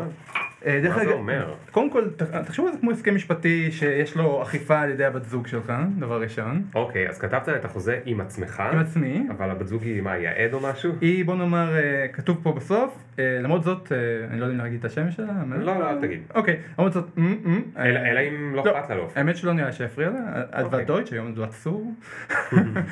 לא משנה, זה מתחייבת להזכיר לי במידה ואני מפר את הלך הרוח של חוזה זה. זה לא אפילו הסעיפים, זה הלך הרוח. כמו כן, בעתיד בהתאם לשינויים בלתי צפויים, קיימת אפשרות לעדכון חוזה זה, יש לבחון חוזה זה אחת לשנה בתקופת חגי תשרי. אבל מה כתוב שם? זו השאלה. כן. קודם כל, אז דבר ראשון, יש את העניין של לכתוב מה התובנות, אתה יודע, בנקודת זמן ההיא, היו המון תובנות של איך אני הולך לעשות דוקטורט, את העניין הזה של אני עושה דוקטורט לעומת דוקטורנט, כל מיני אלמנטים כאלה שאמרתי, אני חייב לתעד את זה, שהם יהיו ברגע המשבר והקושי, יהיו, אתה יודע, הביקן שלי. אז זה בעצם חוזה שכתבת כדי להבהיר לעצמך איך אתה רוצה לפעול, כדי לא ליפול עוד פעם לכאבי גב. לחלוטין, בדיוק. זה ממש למנוע בעיות בריאותיות, כי... אז כתבתי פה, דוקטורט זה סיכון, יש לפזר ולנהל, לא להתאהב בו, הוא רק דבר נוסף בחיי. שזה... נפלא. כתבתי, אני עושה דוקטורט בשביל האינטלקטואליזם, וואו, אני לא מסוגל להגיד את המילה הזאת. אינטלקטואליזציה. שבזה, סליחה. אוקיי. עוד... פעם הבאה תבחור מילים יותר פשוט. וואי, אתה יודע, יש לי איזה... טוב, אני לא... יש איזה נאום שאני זוכר מכיתה ב', כיתה א', שאתה יודע, בקושי אתה יודע את השפה, אז כתוב שם, הוא להשתלבותנו. עכשיו, בתור... ילד בכיתה א', לזכור את המילה הזאת. אפשר יהיה להגיד אותה. זווה. עוד משפט, זה רק על התובנות, אבל איך טוב עוד משהו... טוב, בוא נגיד אז מה אני מתחייב. אוקיי, כן, אני ניל צור מתחייב כי. ואחד הסעיפים, אני באמת לא מקריא פה הכל, אקדיש בממוצע לדוקטורט 15 שעות שבועיות, אפזר אותם במקבצים של 3 שעות, לפי הלוז של אותו שבוע כפי שמסתדר עבורי, בסוגריים שעות דוקטורט, ממש כתוב בכמה שיותר משפטי. סעיף אחר, אקדיש 3 שעות שבועיות לפרויקטים מפזרי סיכון, שעות פרויקט, אחת לחודש, אקדיש... מה זה פרויקטים מפזרי סיכון? דברים שאולי בעתיד יאפשרו לייצר הכנסה נפרדת, אוקיי? אני לא אכנס לזה, אבל כאילו סתם כי זה לא נראה שלזה התכנסנו. אבחר את תחום התנדבות שבו אפעל פעם בשבועיים לכל הפחות, אקפיד להיות בן זוג אוהב, תומך ומשקיע, אקפיד על פעילות רוחנית בכל יום בדמות נשימות, מדיטציה או שיטת סדונה, אקפיד על פעילות ספורטיבית יומית שכוללת עבודה בעמידה / תרגילי בוקר, ריצה, חיפוש דרכים נוספות לשמור על תנועתיות באופן עקבי. עכשיו, יש פה עוד סעיפים, אני לא נכנס לכולם, אבל הרעיון זה שזה בעצם איכשהו שימר איזשהו state of mind שגם באמת אני מצליח לקיים אותו. זאת אומרת, בעצם זה שזה כתוב... אתה כאילו כתבת לעצמך אלגוריתם איך לחיות, נכון? וואי, אני לא יודע אם זה דבר, אתה יודע, אם זה דבר חיובי או שלילי. אני גם לא יודע, אפשר, אז בוא נדבר על זה קצת, האם זה דבר חיובי או שלילי, אבל קודם כל, רגע לפני, למה ההחלטה לכתוב את זה בניסוח משפטי וכזה רציני? כדי שזה יהיה, שתרגיל, אתה יודע, המון פעמים הצורה של דברים, אתה יודע, תבנה כיסא, אנשים ישבו עליו, תבנה חוזה משפטי, אנשים יכבדו אותו. אבל קצת זה, זאת אומרת, זה האינטואיציה שלי, שאסור שזה יהיה משהו שהוא כזה, לא מוגדר היטב, לא, זה צריך שזה, שאני כל פעם מצטרך לעמוד בראי, או לקרוא את הסיפור הזה, ולהגיד, אני עושה את זה או לא עושה את זה? ויש לי בת זוג שגם קוראת את זה, שאתה עושה את זה או אתה לא עושה את זה. רגע, היא גם קיבלה חוזה? היא קיבלה את הדף הזה, אתה יודע. לא, היא קיבלה חוזה לעצמה? לא, היא... האמת שהיא שיטה אחרת שאני דווקא, אני אזכיר פה. אוקיי. עוד מעט. אפשר עכשיו, לא יודע.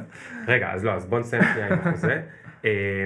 כל כמה זמן יוצא לך לעבור על זה? אני חושב שכל חודש וחצי, חודשיים, במיוחד, כאילו כשאני מרגיש שאוקיי, השבוע הזה קצת לחוץ יותר, האם אני עדיין מקיים את הסיפור הזה? כן, בוא נסתמכרן. כאילו בוא שנייה, עשיתי, לא עשיתי, ממש כאילו, עכשיו יש פה מקום גם לגמישות, כן? אני כותב שם, יש סעיף שאומר, אני יכול לעבוד יותר אם אני רוצה, אבל זה בתנאי שקיימתי את כל הסעיפים האחרים, וברגע שמייצר קושי, אז דבר ראשון שמתבטא זה כל מה שהוספתי. זאת אומרת, יש את הבייסיק שאתה חייב לשמר. זה ממש נחמד, זה כאילו לעשות משהו מאוד, זה קצת כמו שאומרים ש... כאילו יש אנשים שבטח שומעים, ומה הם חושבים, זה כמו שיש אנשים שאומרים, לא, ממש לא עצלן, זה כאילו מאוד גיקי, או מאוד טרחני מצד אחד נשמע, אבל זה כמו שיש אנשים שאתה יודע, קובעים דייט שבועי, קבוע עם הבת זוג, ויש אנשים אחרים שיגידו, למה זה צריך להיות כזה מכני, זה לא יכול להיות טבעי, והאמת שלי יש דייט קבוע עם הבת זוג שלי. אנחנו בתקופת עמוסות. ואני חושב שזה רומנטי מאוד לחשוב שדברים קורים בדרך טבעית. בדרך טבעית אתה יודע מה קורה? אני רוצה, הדבר הטבעי שלי זה לשכב על הספה, לאכול דוריטוס ולראות נטפליקס. זה ליאור הטבעי, זה מה שהוא רוצה לעשות כל יום, כל היום. זאת אומרת, לא הגעתי עד כאן בגלל שנתתי לנייצ'ר שלי חופש, ולכן גם בזוגיות אני רוצה לעשות דברים שהם לפעמים קצת פחות רומנטיים או טבעיים, כמו לקבוע בלוז שכל יום חמישי אנחנו יוצאים לדייט, וזה נורא כיף, כי זה תמיד קורה, כי אין שום דבר אחר שיכול לדחות את זה, אלא אם יש איזה חירום. ובאותה מידה, אני גם, שראיתי את זה, מאוד הערכתי את זה, למרות שזה כאילו נראה תרחני, וזה זה בעצם מקסים, זה מדהים, זה מאוד מאוד חשוב, זה קודם כל הכריח אותך לעשות סדר עדיפויות, שאתה תחליט מה אתה רוצה. גם עטפת שם הרבה מאוד מהתחומים ביחד, לא דיברת רק על העבודה, אלא הוספת את כל ה-well-being, שזה בדיוק נוגע למשהו אחר, והדברים האחרים. והכנסת את הבת זוג כדי לחתום על זה. ובזה אתה השתמשת בשניים מתוך כמה כלים הכי מוכחים בכלכלה התנהגותית, שעוזרים לאינטגריטי, לגרום לך לקיים את ההבטחות שלך של עצמך, שזה גם לכתוב את זה, זה גם שיהיה לך איזשהו ספונסר שתומך בך ואתה מרגיש מולו מחויב. מודה שאני, כאילו, אני מכיר אותם, אבל בדיעבד אני לא באמת חשבתי על זה כשעשיתי את זה, אבל זה, אוקיי, זה קודם כל זה אומר שכנראה לפעמים דברים יושבים בראש, אבל אתה צודק. או אינטואיציה. לא, אבל אתה ממש צודק, ניסיתי באמת לחשוב איך אני גורם לדבר הזה לקרות, וזה ה... מקסים, מקסים, מקסים, אתה כאילו נותן פה... אתה מתחיל לתת פה כלים לאנשים שרוצים להיות אנשי העולם החדש, להבין איך להתנהל. אוקיי, אז שלישי, מה עוד? אז רגע, רק אני אגיד לגבי זה, זה אנשי העולם החדש, אתם דיברתם על הסלואו, תנועת הסלואו, אז הסלואו בעצם אומר, עצור שנייה את הריצה שלך, אנחנו אומרים, בוא נעשה מה שאנחנו עושים פה, אנחנו מנסים, בוא נמשיך לרוץ, אבל נעשה את זה בצורה שגם תהיה טובה לנו ונעימה לנו, ונמצא את הדרך לעשות את זה, בצורה שיהיה לנו כיף לעשות את זה. דבר נוסף, זה מתקשר למה שדיברת, וזה הסתכלות קצת יותר הוליסטית על עצמנו, אוקיי? נכון? דיברנו על הזהות כעשייה, אז בואו ננסה לחשוב על עצמנו בצורה יותר כללית. אבל זוג שלי עשה, ובשנים האחרונות אני גם התחלתי לעשות, שוב, חגי תשרי זה זמן טוב להתחיל מחדש, אז אנחנו שם עושים את זה. רושמים בתחומים שונים, עכשיו לא רק עבודה, כל מיני מטרות של לאורך השנה. עכשיו, אתה יודע, זוגיות ופנאי וחברים ומשפחה וכל האלמנטים, יש לי שם איזה אלמנט של הרפתקה, כל מיני זה. כותב שם המון דברים, ואז אנחנו עושים פר, נגיד, 3 חודשים, יש לנו תזכורת מתי להסתכל, אנחנו בוחרים אחד, נגיד, מכל תחום. עכשיו זה הפוקוס הכללי שלנו. וזה גם, שוב, זה נגיד עוזר לנו מאוד להסתכל מעבר לעבודה. זאת אומרת, שוב, יש לנו איזשהו תחום, יש לנו המון דברים שאנחנו עושים, ואנחנו לא רק דבר אחד. זה תזכורת שהיא עשתה את זה בצורה אינטואיטיבית, אני עם השנים זה היה נהדר, ובאמת זה מאוד נחמד גם בסוף השנה לראות, אוקיי, מה עשית, מה לא עשית, וגם זה שאתה מצמצם את כמות הדברים שאתה כותב שם, זה גם דרך טובה מאוד להרגיש, אוקיי, זה בסדר, אני כתבתי מעט דברים והצלחתי חלק גדול. זאת אומרת, יש איזה משהו שלייצר רשימה ענקית, שאתה מספיק רבע, שדווקא עושה יותר גרוע מאשר טוב. אבל אני רוצה להכניס בהקשר הזה פלאג אם אפשר, פרסום עצמי. יש לי, זה לא בשביל כסף או משהו, יש לי פרויקטון שנקרא לקיים את ההבטחה שלך, ואפשר להכניס שם, אתה מכניס שם מין מטרה שיש לך, זה אנונימי, אני לא קורא אף פעם את המטרות של אנשים, זה פשוט איזשהו מנגנון אימיילים אוטומטי, שמה שקורה זה שהוא שולח לך מדי חודשיים אימייל, כל פעם עם טיפ אחר מכלכלה התנהגותית, לאיך לקיים את ההבטחה שלך. אז נגיד אתה יכול לכתוב שם, אני רוצה לרדת במשקל 20 קילו, אתה יכול לכתוב, אני רוצה להחליף עבודה, אתה יכול לכתוב זה, יש אנשים שכתבו דברים מאוד מפורטים, איך אני יודע, עוד פעם אני לא עובר על זה, אלא כי נגיד נגמרת השנה וזה קרה, ואז הם שולחים לי ריפליי עם מה שהם עשו, והם אמרו, וואי, זה כיף, וזה עשיתי את הבלה בלה בלה בלה, אני אשים את הלינק או משהו בזה, וזה הכל חינם כמובן, זה מין נרשם, וזה פשוט אוטומציית אימיילים שפעם אחת ייצרתי, וזה המשיך לעבוד, זה ממש ממש נחמד. כאילו, בתחילת השנה, אני חושב שנרשמו יותר מ-600 איש או משהו כזה, ועכשיו כבר יש אלפים, אז ממש ממש זה כיף. מה עוד? אוקיי, ואני חושב שזו אולי הנקודה שהכי אולי תחבר לנו את הכל, ואוקיי, אז דיברנו על זהות, עשייה, אז בואו נבנה לעצמנו זהות חדשה שהיא לא קשורה לעשייה. כן. איזה זהות אנחנו בונים? איך אנחנו עושים את זה בכלל? לא יודע. וואי, זה חתיכת הזוי, זה בעצם כאילו, אנחנו כל כך רגילים לחשוב על עצמנו כעורכי דין, רופאים, מתכנתים, זה, ואנחנו שוב, אנחנו רוצים לפתור פה שתי בעיות. את הוואקום שהעולם החדש מביא לנו, של החלפות עבודה, ואת העניין של הלמידה, שאנחנו חייבים ללמוד דרך טעות ניסוי וטעייה. אנחנו חייבים לעשות את זה בצורה שהיא, שנקרא לא רגשית, לא ניתן רגשית, כדי שנלמד באמת מהסיטואציה, לא רק ניתקע ונפוק את הראש בקיר. נכון. אז אני ניסיתי לחשוב, אוקיי, אז אני לא צריך לחשוב על זה מהכיוון של עבודה. אני ניסיתי לחשוב, אוקיי, מה הזוגיות שלי והמחקר שלי באקדמיה והדאטה סיינטיסט, מה כל זה והפנאי שלי והחברים שלי, איך כל זה מתחבר לאיזשהו ייעוד. ודרך כלל, למה הגעתי לייעוד? כי שוב, חשבתי על זה של, אוקיי, הזהות התחילה פעם מהסביבה שהייתי נמצא בה, אחר כך זה עבר, אתה יודע, אם הטיוס עבר לעניין של מה אני עושה, אז אנחנו כנראה צריכים להמשיך להיכנס עוד פנימה, כדי לייצר לנו איזושהי זהות שמתאימה לעולם כל כך דינמי. כן. שזה, שוב, על פנה הזה. אז מה הגעתי? אין פה את האינפוט שלי של איך אני הגדרתי את עצמי, או מה הייעוד שלי, ודרך זה אני יכול פתאום לבחון, לקבוע תעדופים ולקבוע כל דבר, שהוא לא רק עבודה, אלא גם זוגיות וחברים והפנאי. עשיתי פה בילדאפ. אז אני הגדרתי את עצמי בצורה, בארבע אלמנטים. שמח, סקרן, הרפתקן, ועוזר לזולת. אוקיי, זה 4 שאני הרגשתי שזה הייעוד שלי. עכשיו תכף. אבל זה נשמע כמו תכונות. זה נשמע כמו תכונות, ואני, אתה יודע, שוב, אני לא מומחה, ואני לא... הצירוף של התכונות האלה, זה מה שיוצר אותי. מבחינתי, זה מי שאני רוצה להיות, זה הייעוד שלי, זה מה שאני צריך לעשות בחיים. אוקיי. שזה איזושהי הסתכלות על. כן. עכשיו, בוא נסתכל איך, אוקיי, אקדמיה, המחקר שלי. סקרנות בקטע הזה, וזה גם הרפתקה לא קטנה, במובן של, אנחנו עושים פה איזה shot in the dark, זה גם לא מקיים את זה. זוגיות, שמחה, לגמרי, הזוגיות שלי מייצרת לי שמחה. חברים שלי, מבחינתי זה לגמרי, יש פה אלמנט של גם שמחה, וגם עזרה לזולת מבחינתי, של לדעת לתמוך, לדעת לעזור. אני יכול באמת להסתכל על העבודה בסטארט-אפים, זה גם, שוב, סקרנות. עכשיו, אני לא מדבר פה, נכון, אנשים יגידו, אבל מה עם כסף, מה עם זה? סבבה, אני לא אומר שדבר זה לא קיים, וזה לא אומר שאנחנו לא צריכים לטפל בזה, אבל בואו, ואולי זה קצת מוביל אותנו גם סגירה של המעגל הזה אולי, שברגע שאני תפסתי את עצמי ככה, ותזכרו, אני עכשיו הייתי בעניין הזה שעוד פעם צריך לחפש משרה, עוד פעם זה, עוד פעם הקושי הרגשי הזה, זה אפשר לי להיות יותר גמיש. ברגע שאני כאילו, אוקיי, מקבל, לא מקבל את המשרה, עובר עוד פעם מבחן בית שלא מצליח וכולי, הייתי מסוגל הרבה יותר את הבעיות שכן היו לי, למשל, איך אני מכניס עוד כסף, אוקיי, אז איך אני בינתיים פותר את הבעיה בלי עכשיו לדפוק את הראש בקיר, או יותר מזה. אני מקבל פידבק כל הזמן של לא, זה לא מספיק. הצלחתי תוך כדי לזהות מה הבעיה, שלא הצלחתי לפני זה. דיברנו על הקטע הזה של אנשים אומרים, אתה אין לך מספיק ניסיון, אתה יותר מדי אקדמאי, כאילו, הצלחתי לזהות, אז אוקיי, אז איך אני משנה את הסיפור, איך אני מעדכן את מי שאני מראה להם שאני, בצורה שלא הצלחתי עד עכשיו, כי עד עכשיו, מה ניסיתי למכור? אני דאטה סיינטיסט כמו כולם. ואני לא, ואני סבבה עם זה. זה כאילו, שזו נקודה שמבחינתי עד עכשיו לא הייתי מסוגל לעשות, כי אז האלמנט הרגשי היה כל כך גדול, שפשוט לא הייתי מסוגל לעשות את זה.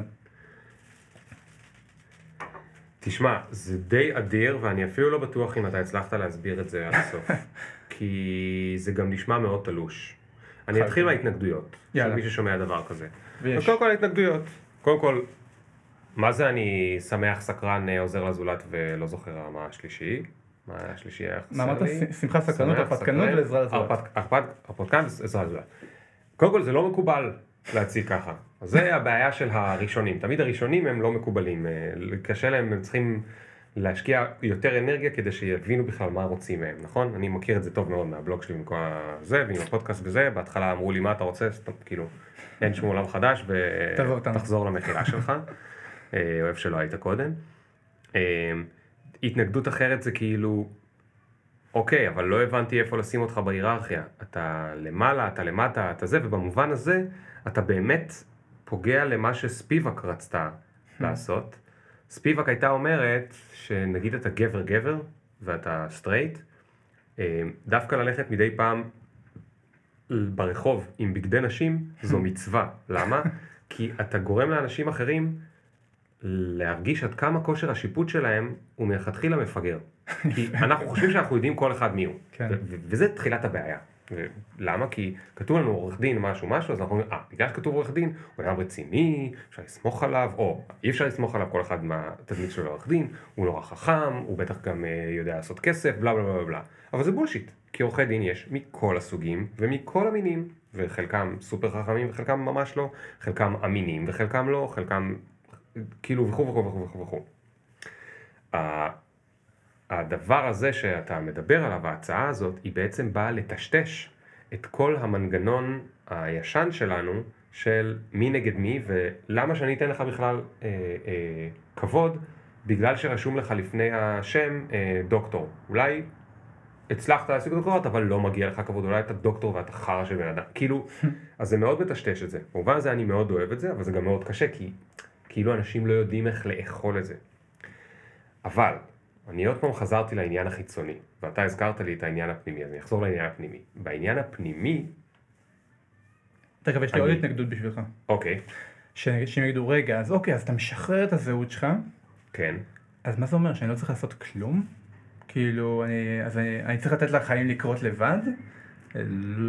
אז יש לי גם תשובה לזה, אתה... תתת תשובה. שלא, זה לא הכוונה. הכוונה שתעשה את הדברים, שחייך לזה יעדים ומטרות, הכל בסדר, אבל לעשות את זה בלי המשקל הרגשי שמתלווה לסיפור הזה.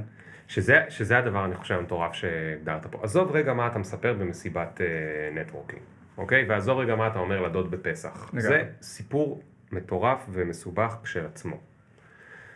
אתה עם עצמך. ולזה אני מאוד מאוד מתחבר. אם אתה אומר, אני מבין איפה הכוחות שלי, במה אני טוב, מה אני רוצה להיות, אוקיי? אני נגיד הרפתקן, זה לאו דווקא משהו שאתה טוב, זה משהו שאתה רוצה להיות. אתה רוצה שהחיים שלך יהיו בהם הרפתקאות. הרפתקה לא חייבת להיות מטורפת גם. כן, כן. הרפתקאות באיזושהי רמה. אז אתה בעצם אומר, אם עכשיו אני רואה משרה שהיא לא דאטה סיינטיסט, היא דאטה ג'וניור כלשהו, ורגע לפני זה, לא הייתי יכול להסתכל על זה, כי אני דאטה סיינטיסט, דאטה ג'וניור, לא שדבר הזה, כן, סליחה, זה מתחתיי, וכאילו, סליחה, אני כבר הגעתי הרבה יותר רחוק בחיים, ואז הייתם פוספס את המשרה הזאת, עכשיו יכול להיות שהמשרה הזאת היא בחברה עוד יותר מדהימה, אגב, יכול להיות שהם משלמים יותר לדאטה ג'וניור ממישהו אחר לדאטה סיינטיסט סיניור, כי פשוט יש להם יותר כסף, יכול להיות שהעבודה שם הרבה יותר מרתקת, וגם, אתה יודע מה? יכול להיות שאתה צריך לזוז שנה אחורה כאילו בטייטלים כדי לזוז שני צעדים קדימה, וזה בסדר, כי החיים הם לא לגו שכולם מחכים רק שהדברים יתאימו. אולי החיים הם בעצם לגו, אבל הם לא טטריס, אוקיי? החיים, הבאתי את עצמי באנלוגיה, נעזוב, למי שהבין, הבין. החיים הם לא טטריס, הם יותר לגו. יש מלא מלא אופציות, ואתה צריך למצוא איפה לחבר את עצמך, ואתה כאילו מצאת דרך לשחרר את עצמך מהנטל הזה, של כאילו... טוב, אני בכלל לא זה, ואני חושב שהרבה אנשים עושים את זה גם ככה בתהליך של מציאת עבודה, רק כמו שאתה אומר, המחיר הרגשי הוא מאוד מאוד גבוה, כי כאילו, אבל מה, אבל אני כבר הייתי מנהל מוצר בכיר, עכשיו אני צריך להיות מנהל מוצר ג'וניור, מה, כאילו, חס וחלילה, ומה, אז למה התקדמתי בכלל? תחשוב עליי רגע, אני כבר הייתי מהנדס חשמל בהייטק, עם 8 שנות ניסיון, מה, עכשיו אני אהיה כאילו מתחיל באיזה חברה? לא, מה זה אחר הזה? כאילו, סליחה, אני כבר לא שם, אני כבר לא שם. כן, אני כבר לא שם, אבל זה פגע בי. ורק כשבסוף אמרתי, לא אכפת לי. כאילו, וזה לא כי חשבתי על זה, זה כי עברתי טיפול גרינברג של שנה, אוקיי? זה כי עברתי תהליכים מחשבתיים, כמו שאנחנו מדברים עליהם כאן, והצלחתי להגיד, לא יודע. אז, וזה קשור עוד פעם, לבניית סולם הזאת, שנדבר עליה בספר והזכרת אותה קודם, לא סתם. הסולם הזה הוא לא... פשוט למעלה, הוא לא. זה סולם שהוא הרבה יותר מורכב, ויש בו אלכסונים למטה, ועליות למעלה, ויש נחשים בדרך, ויש נחשים, ויש חבלים, ויש... פשוט הרבה יותר מיוחד ומשונה, וגם הרבה יותר מתגמל מללכת בסולם הרגיל, כי יכולת להגיד, אני ניל, ואני ממשיך ללכת בסולם הרגיל של דוקטורנט, אבל אני יודע שאני סובל. אז מה עשינו בזה? תשמע, זה מאוד נפלא, אני מאוד אוהב את זה, את החשיבה ואת התעוזה, וזה שגם עשית את זה על עצמך, וגם העזת לבוא לדבר על זה, בייחוד כי אתה באקדמיה, אני עוד יותר מעריך את זה, כי אנשים באקדמיה לפעמים מאוד, אגב, לפני שעה, שאנחנו שעה ועשרה מדברים, לפני שעה, אתה דיברת בצורה הרבה יותר זהירה, תוך השעה הזאת אתה כבר לא יותר השתחררת. אנשים מהאקדמיה, אני שמתי לב לזה עוד פעם, כי אני בן לאחד כזה.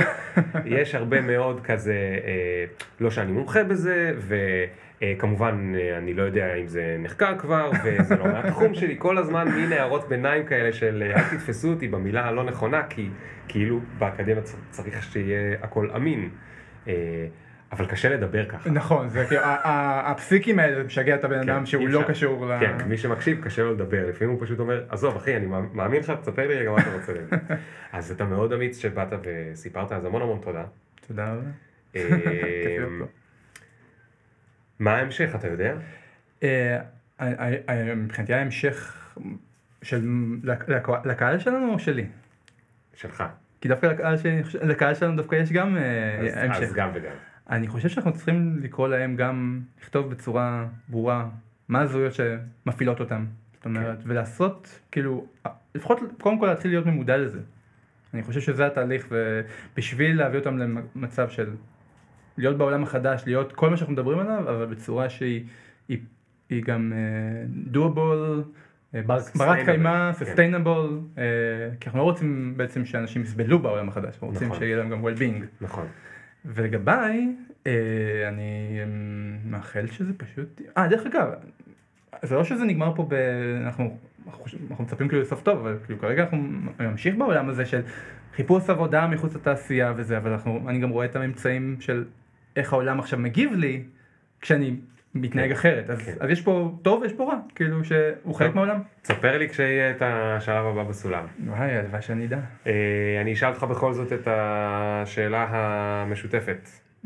והיא, אם אתה עכשיו טס במטוס ויש חס וחלילה נחיתת חירום, והקפטן אומר, בעוד 4 דקות ננחת בתוך סלע וכולכם הולכים למות, יש לכם 4 דקות לחשוב על החיים שלכם, סליחה על הדיכאון. מה אתה חושב לעצמך? איזה באסה שלא הספקתי? וואו, חתיכת שאלה. אני חייב להגיד לך שאני כנראה אברח לא אברח, אבל אני אלך כאילו למדיטציה כנראה. אני כאילו פשוט לא יוצא לחשוב על מה שהפסדתי. אני פשוט אגיד, אוקיי, הולך לעצוב בי פה רגש מטורף, אני הולך, שנקרא, לתת לדבר הזה לקרות ולא להתעסק בזה. מדהים, מדהים. תודה רבה, ניל. תודה לך. יאללה. ביי, תודה לכם. זה היה אגב פרק 100 ו... לא יודע, 12? 13? אני גם איבדתי את הספירה. אני גם איבדתי אותה, אז לך זה לגיטימי, לי קצת פחות, אבל לא נורא. תהנו, לא חשוב איזה מספר פרק זה, כי זה לא הזהות של הפרק, זה רק מספר. ביי ביי.